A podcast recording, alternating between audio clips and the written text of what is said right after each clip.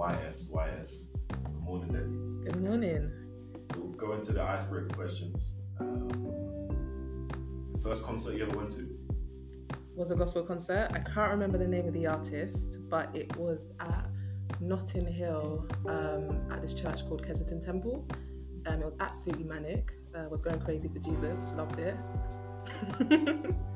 Cats or dogs? Dogs, Favorite genre of music? Gospel? Gospel, and grime. Wow, righteous righteousness. Balance of life. Wow. Slogan for life, if you could break, what would be? Break the rules. Worst job you ever had? Working at Papa John's pizza shop. Who you- who you just live with? Um, taking orders, and believe me, people get crazy when they say they don't want onions on their pizza. To be fair, like, if you put onions in my pizza, I can go with them. Yeah.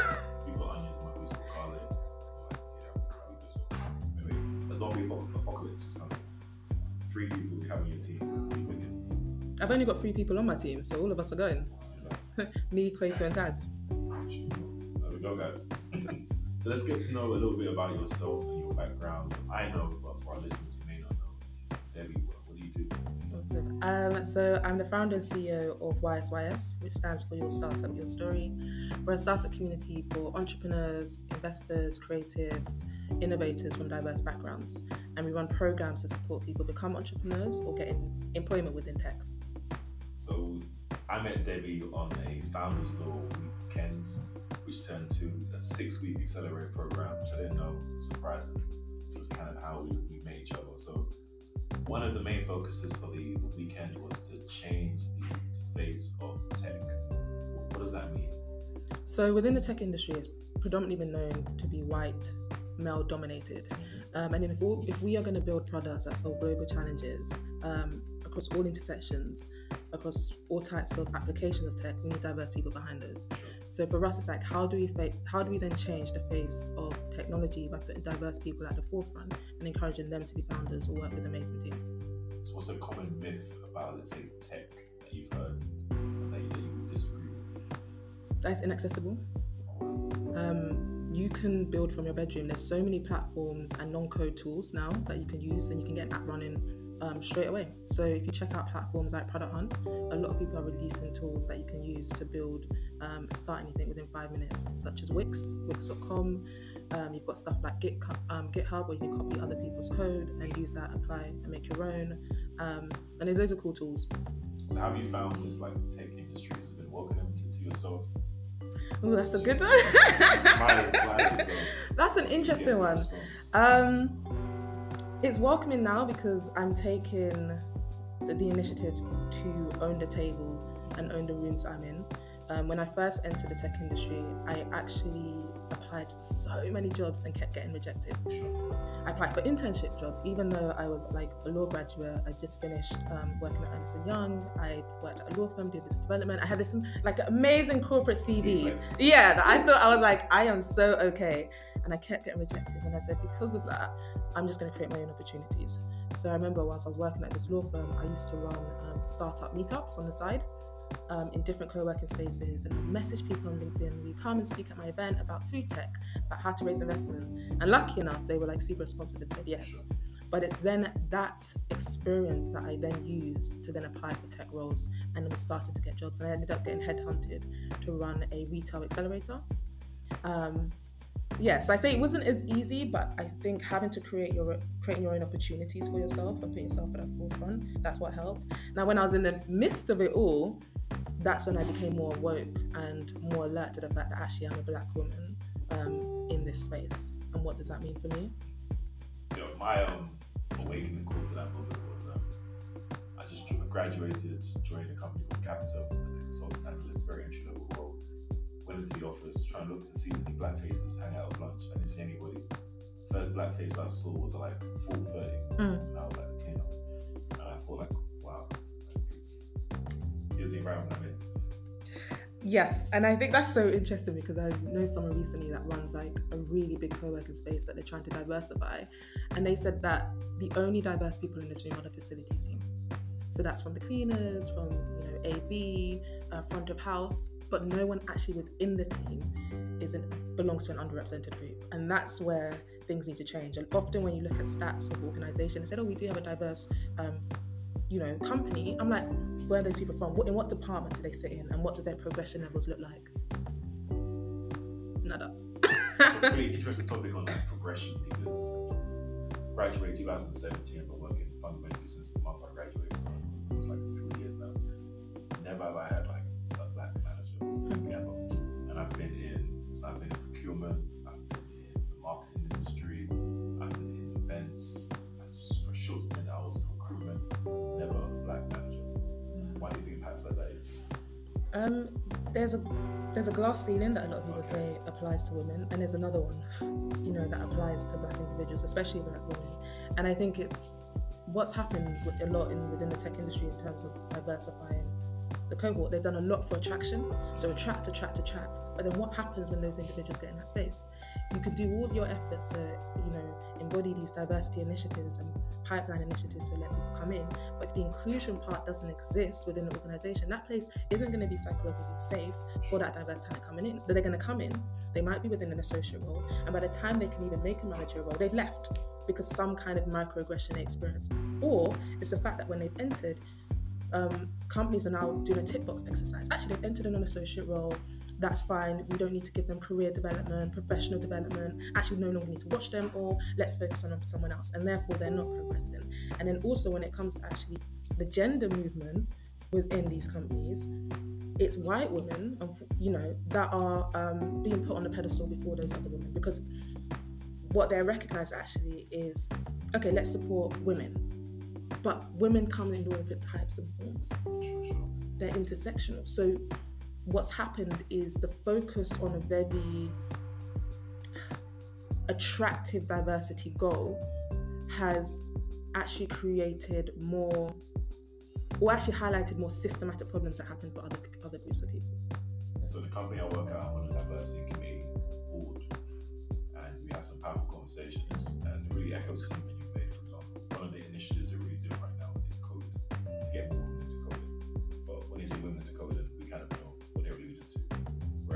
Title of the committee is diversity and inclusion, so you think that's one aspect of diversity and inclusion. Let's focus on the other. When it came to kind of like racial diversity, that's when suddenly the ideas kind of went quiet and me being the only black person on the board, I was pitching these ideas of what we can do, what we can do, how do we make these roles a bit more attractive. And I spoke to the lead recruiter, and me was mad. She told me she was actually mad. that. Told me that she doesn't see color, she focuses purely on CV and skill. And the way the company is going, they need to hire people with experience, which is why perhaps people from different backgrounds aren't applying. And like the way she told me this in a meeting, so I pulled her aside after we had a conversation about it. So I'm like, do you understand that the inference what you just said? You fundamentally said that black people have the skills. Yeah. But I have friends who are consultants at like top companies like EY, some really amazing companies who have the experience. As, as, as, a, as, a, as a prank, I got one of my friends to fly like two weeks ago Yeah. a role. This person has been an analyst at Accenture for two years, didn't even get a shortlist. Overqualified than most of the sales team. But these are perhaps like the issues that we're facing is people just don't see color.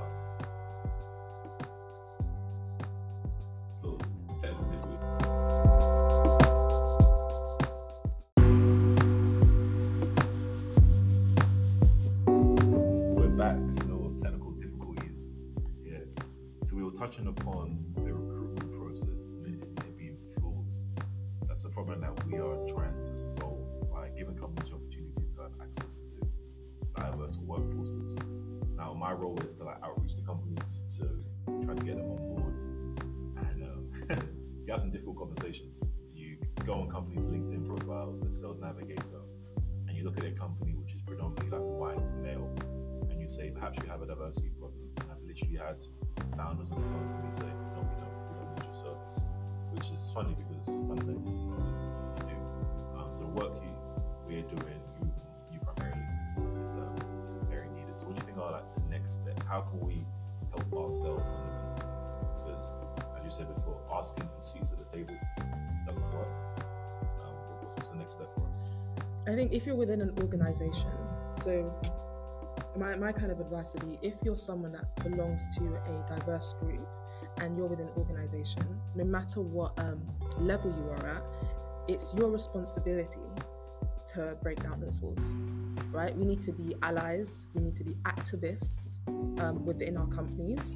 And so, whether that's actually deciding to set up an ERG group, so an employment resource group, to then invite people who are o- overrepresented to actually begin to start those conversations. And that's something that can be done quarterly, it can be done monthly. Setting up a diversity committee.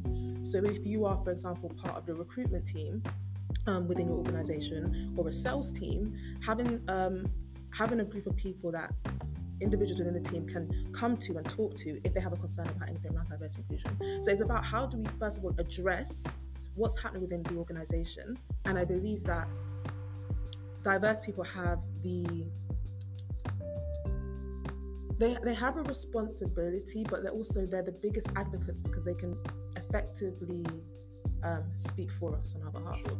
Whereas I'm not trying to say that the, the burden sits on them Mhm. to educate people to see us, Sure. because I think that's often when you know a lot of times when it's like, oh, let's hire a, a diverse inclusion lead, they immediately hire a black woman. I'm like, you know, Tick. tick. It's like there we go. and then all of the burden and worries for us. But I think what more where more change can actually happen is where you have people that belong to overrepresented groups actually stand up when they see inequality happen. So actually now I think another advice would be is that if you are a white man, um, a straight white man from an upper you know socioeconomic class, what you know think about what can you do for, to speak up on behalf of your peers. You know, stand up, say something when you see someone interrupt a woman in the office in the meeting. You know, say something when someone's making like inappropriate jokes about someone's religion or the color of their skin or their sexuality. I think for us, it's a it's a top-down method where you need to get buy-in from the decision makers in the company, the C-suites, and I believe like most of these people are really driven by the bottom line, and they don't care as long as that makes their profit at the end of the year better. And it's kind of sad as a community and society that's where we go. It's just money over everything. It's, it's sad. So uh, let's touch back on you yourself. What is probably the best career decision you've ever made, and the worst? Ooh, ooh, I love it. Um, the best career decision was probably, yeah, my first job within tech. So I joined Incubus, which again I, I, I talked about. It's a retail accelerator, so they help startups. Um, they put them through like six weeks of training um, on like how to do customer success, um, customer sales, anyone that's building products towards that. But when I left that job, I left my previous job at a law firm, but I also took like a 70% pay cut. And I was like, how am I going to survive? Because I wasn't living with my parents, I was living with a friend at a time. I said, I'm going to make this work um, because that experience is so invaluable to me. And it's what helped um, like really supercharge my career.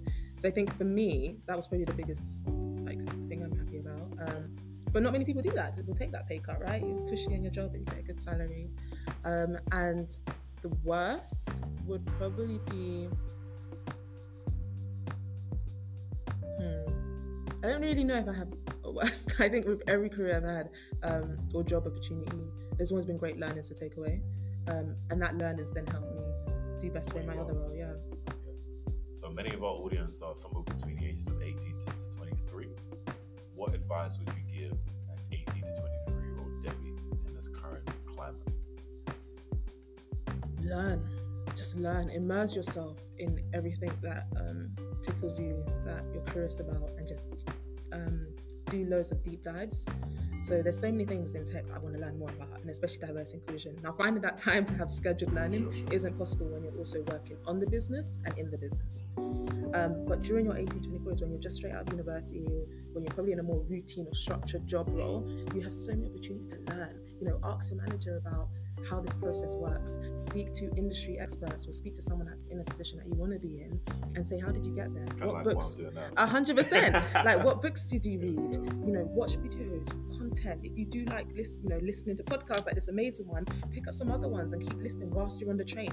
Utilize the time you have when your mind is kind of not being active. You know, I, I take an I have an hour and a half train journey into work every day. A hundred percent. I'm reading the, right now the hard things about hard things. Absolutely amazing. Yeah. Uh, yeah.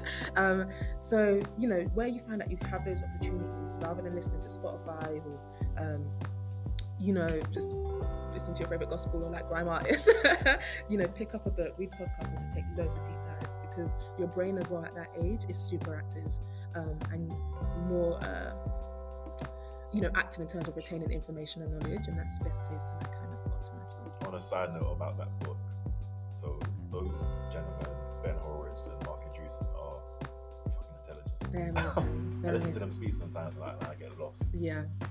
I mean, I, I'm I'm not. Where am I? I think I'm in like a fifth way, one fifth way into that book, but already the insights I've taken, especially around you know stakeholder management, team management, um, just the learnings, has been super useful. And I think what I also appreciate about this book is the journey's hard.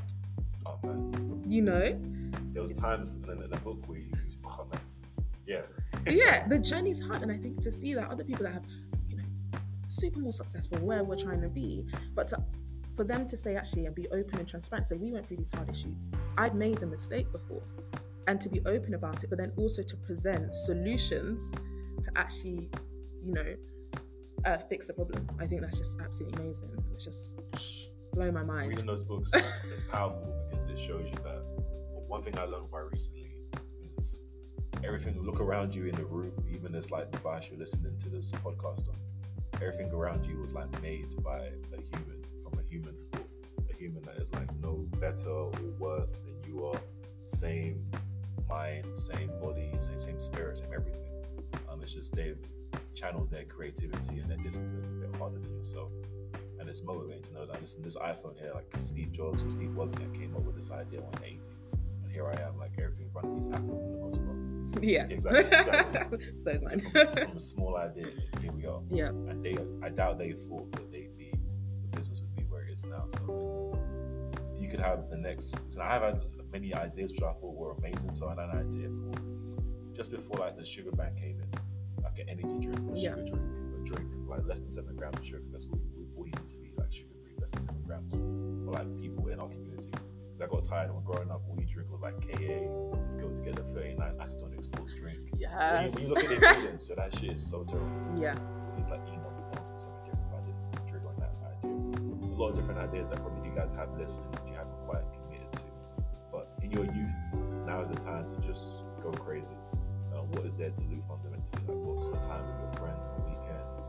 So carnival's cool and stuff, but it's gonna come around next year as well, and it always man- always manages to be better and just all the highlights you see on Twitter anyway. So that don't really stress it like that much. Um, what other book recommendations would you give our listeners? Um, there's another book I like called Against the Odds. Um, it's by the founder of Teach First. And what I love about that book is this. Oh God, I can't remember his name actually. It's terrible. But um, he's a fan of Teach First, and the book is called Against the Odds. And then what I love about um, the book is that ideas can be birthed just like that. So he was working at one of the top consultancy companies, and he had a bit of um, some time to work an idea of his own whilst he was there, and he decided that he's going to explore um, the issues that are happening within the teacher industry. So he, and look at like government reports and white papers. And what he noticed was that a lot of teachers, there was a high churn rate. A lot of teachers would come in, they would leave after two years, and obviously this had a negative impact on the students that they're teaching. So then, whilst he was working on that in that company, he asked for them for a sabbatical to do further research. And that sabbatical then led to Teach First being one of the most profitable and largest social enterprises that exist in the UK today. Um, and it's absolutely fine. And I think reading that book, there were so many tips and tricks that he'd done in order to get there. So they were a startup. I think what I love about that book again, I keep saying I love it. Is, well, they were a startup, but sometimes you have to optics. There was a lot of optics in that game. So they didn't have an office, but they were trying to hire the best talent. This, this our. Yeah. You know, like emails, it's like we here at Speed, like, Yeah, just like 100%. two or three people. they didn't have an office and they were trying to hire the best people to become teachers and send them to these underserved schools um, and like make an impact in the world and I said okay we've got to ask like how are we going to interview people because we can't interview them in our basement and so they researched they spoke to their contacts their networks and someone actually said well we work at City Hall I can get you you know a room in City Hall and um, what that meant is that when people came down to interviews, they were like, "Oh wow, your office is in City Hall. Okay, your office is in City Hall. I want to work for you." And it's those little things, reaching out um, to your networks of friends to help you support. But then, you know, it was just I just found that super creative, but it makes a massive impact on like the team and the talent that you hire. Um, and he, he shared a lot of those things that he did in the book um, to get to you know to get to where he's. So your story is interesting from Yeah. YSYS being a Slack channel Yeah. Um, what secrets, maybe tips and tricks, advice? How have you gotten to where to where you are? Yeah. So one of the biggest tips I would say is that your community, um, and if you want to call them your users or your beneficiaries, are your biggest advocates. So everything where YSYS is today is literally because our community is amazing and they vouch for us. Our, so long as we serve our community, the work in terms of um, partnerships or um, monetary um, gains is because our community helps us get there. Um, so yeah, I say that's one of the biggest tips. Um, and another thing is making sure that you have great advisors and mentors around you. I think counsel is super important. So we have an amazing advisory board from people from all different companies at all different stages um, who I call upon in times of need. So when it's like, oh, I'm writing a new partnership deck, like, can you help me support this? Sarah Drinkwater's been super helpful with that. Or um, I'm making some new hiring decisions. Can you help me with this? Nafisa, who runs Amaliah, has been super helpful with that. And those people, especially when you're um, running quite a small team or starting up by yourself, are super incredible because they are your pillars to help you then build a structure to your business. Um, another big tip is don't be afraid to talk about talk about it. Um, it's something I have struggled with, being quite an introverted person. But I've noted what how I changed my mindset is that this is not me talking about myself. This is me talking about the community and its impact, and they they deserve to be heard. So if I'm not speaking about it, I'm doing an injustice to my community. I'm could potentially be blocking them from opportunities or activities that that make their journey more fruitful. So now I'm like, actually, I'm gonna do that press release, or I'm gonna say this, or I am gonna do this because what they're working on is magical. And that's the way I see it. So it's a lot of um, growth mindset and, and changing your mind and how you see things and understanding that it's, what you're building is so much more bigger than you. Um, so that's been helpful. Another thing is, um, again, just deep diving into companies that are similar to yours, but also ones that aren't so similar. So um, I'm always researching companies that you know I'd love to kind of be on the same growth journey as, so such as Blavity, which is founded by Morgan DeBaun. They recently raised about six million from um, Google Ventures, and they're a media company supporting uh, the voices of Black millennials. I love her. Um, she's awesome. and also stuff like Code for America, which is amazing, and they do like different programs and initiatives to help people in America build, um, well, the public actually build solutions that the governments are facing. And then you've got Code um, Girls here in the UK, um, formerly run an amazing woman called Amali, um, who now is actually the managing director of Mi- Microsoft for Startups, and they will teach women how to how to code, and they're great, and I love learning from them. But also, I like looking at other industries as well. Like I'm really into like how SaaS products um, run, like Salesforce, and actually the the sales process that they have, and how they're really great at um, client relationship management. Because that's the same way that I see my There's business. a guy called Jason Lemkin. Mhm, He has a whole SaaS tutorial online. He, absolutely, and they do a massive conference as well. I think SaaS It's SaaStock, yeah, and they, Quite a bit pricey. yeah, hundred percent. Because like we- actually we may be working with them a little bit actually to help get some help them more accessible and diverse. So yeah, fingers crossed out if you're listening. That's like we've talked, we spoke about it now, but um, but yeah, looking at other industries, like one thing I also like to look at is like the music industry.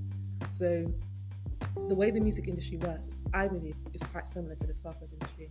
So you have a artist and you have a startup. You have the office space and you have the studio. Sure. You have the VC and you have the talent manager. You have the VC firm and you have the label. And the way I see it, when I see an artist, I'm like, that artist is putting so much work into the studio, making mixtapes, you know, making albums. The same way a startup, a founder, works so hard in their office, making products, helping their users. Their users, their fans, their fans, their users. And for me, I think it's super important um, at times when you're so immersed in your industry to just take a step back, you know, get um, more creative, look at other industries, you know, and that's where new innovation and creativity happens. So one of the things when I used to, I used to go and follow my friends to like music studios and just hang out there. I used to go to stuff like Universal. I'd follow them to meetings because everyone's like, "Oh, can you help me with my deck for this meeting?" I'm like, "Okay, cool. I'll come to Universal, go Warner Brother Music, everything like this." And in my mind, the way I would admire them so much, and then I look at my community, I'm like, I want to make my, I want to make this community. I want to make tech stars the next rap stars. And that's instantly, I said, that's where my mind changed. I was like, tech stars are the next rap stars, and they deserve to be heard. And actually, being an entrepreneur, it's cool. like it's cool. Like it's it's fun. It's creative, and the outputs are amazing. And actually, what we're told in school in terms of go be a lawyer, go be an engineer, or you're only going to be a footballer or rapper. Actually, you can build something that's super sassy and super cool that people use right in front of them, and that can be through tech. So look again, look at another tip, looking at other industries that aren't adjacent to yours and trying to get um, inspiration and new creativity really helps. Perfect. One leaving remark before we go. Advice for somebody 21 years old wants to take over the world. One bit of information. If all of this they ignore and they don't listen to one tad bit, what would you say? David says do this or else, or else that works. Say shut up and study. Or... they want to take over the world. I'm gonna say something, but it's gonna be so controversial. Where we go? We go. Only for religious reasons, because my advice would be: you want to take over the world,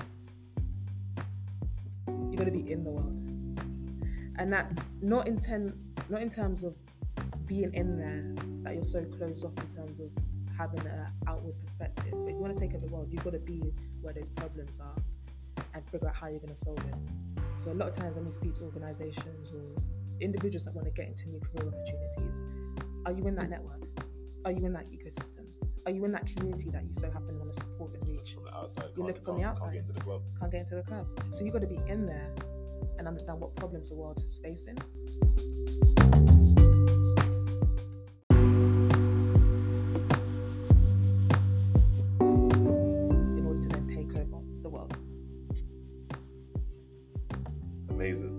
Take care, guys. Where can I get you on the socials?